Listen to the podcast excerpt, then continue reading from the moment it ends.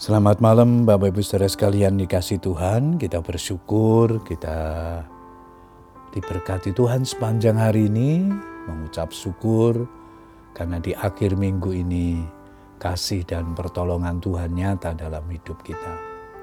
Malam hari ini sebelum kita akan berdoa dengan keluarga kita, mari kita akan bersama-sama membangun mesbah doa, bersama dengan suami, istri, dan anak-anak kita. Sebab itulah sumber kekuatan di dalam kita menjalani hidup ini. Namun sebelumnya, saya akan membacakan satu bagian firman Tuhan yang malam hari ini diberikan tema reputasi hancur karena pelanggaran. Ayat mas kita di 1 Samuel 2 ayat yang ke-30b firman Tuhan berkata demikian. Sebab siapa yang menghormati aku, akan kuhormati. Tetapi siapa yang menghina aku, akan dipandang rendah. Banyak faktor yang menyebabkan anak-anak menjadi nakal dan memberontak. Salah satu faktor utamanya adalah kelalaian orang tua dalam mendidik anak. Ada banyak orang tua yang terlalu bersikap lunak dan cenderung memanjakan anak. Keinginan apa saja dari si anak selalu dituruti karena tidak tega melihat anak merajuk dan menangis. Tetapi mereka lupa untuk mendisiplinkan. Memanjakan anak justru tindakan orang tua yang tidak mendidik. Hopni dan Pinehas adalah contohnya. Mereka adalah anak-anak seorang imam yang melayani di bait suci, yaitu Imam Eli. Sebagai anak-anak imam, seharusnya mereka memiliki perilaku yang baik, menjadi contoh bagi umat dan takut akan Tuhan. Namun, mereka malah berkelakuan sangat kurang ajar terhadap Tuhan. Mereka berani mengambil daging yang dipersembahkan untuk Tuhan. Dengan demikian, sangat besarlah dosa kedua orang muda itu di hadapan Tuhan, sebab mereka memandang rendah korban untuk Tuhan.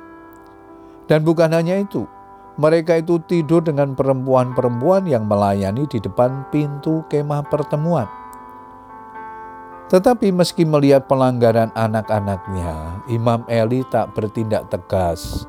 Sekalipun sudah mendengar segala hal yang diperbuat anak-anaknya, termasuk mengenai perbuatan sinahnya dengan perempuan-perempuan yang melayani di kemah pertemuan, Eli hanya berkata, Mengapa kamu melakukan hal-hal yang begitu?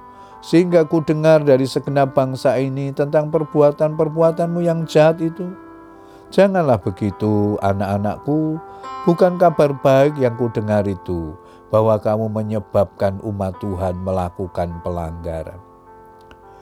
Tuhan pun menjadi sangat marah kepada Imam Eli. Mengapa engkau memandang dengan loba kepada korban sembelihanku? Dan korban sajianku yang telah kuperintahkan, dan mengapa engkau menghormati anak-anakmu lebih daripadaku. Bapak ibu saudara sekalian yang dikasih Tuhan, tidak mendisiplin anak sejak usia dini justru akan berdampak buruk pada diri si anak di kemudian hari. Terlebih-lebih bagi para orang tua yang melayani Tuhan.